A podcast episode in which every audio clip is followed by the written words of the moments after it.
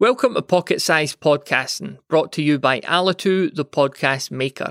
And on this episode, we're talking about getting listed in podcast directories. People listen to podcasts on hundreds of different apps and platforms.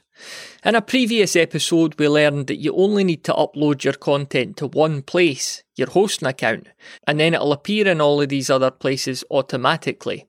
But how do we make sure these directories know that our podcast exists in the first place?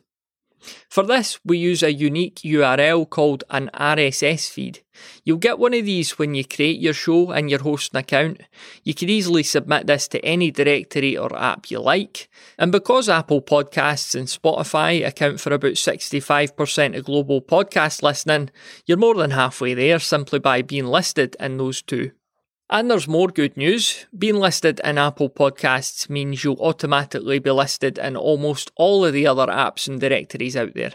So, what initially might have looked like a mammoth task here is really just a few minutes of work. For a deeper dive on this topic, head on over to thepodcasthost.com forward slash directories.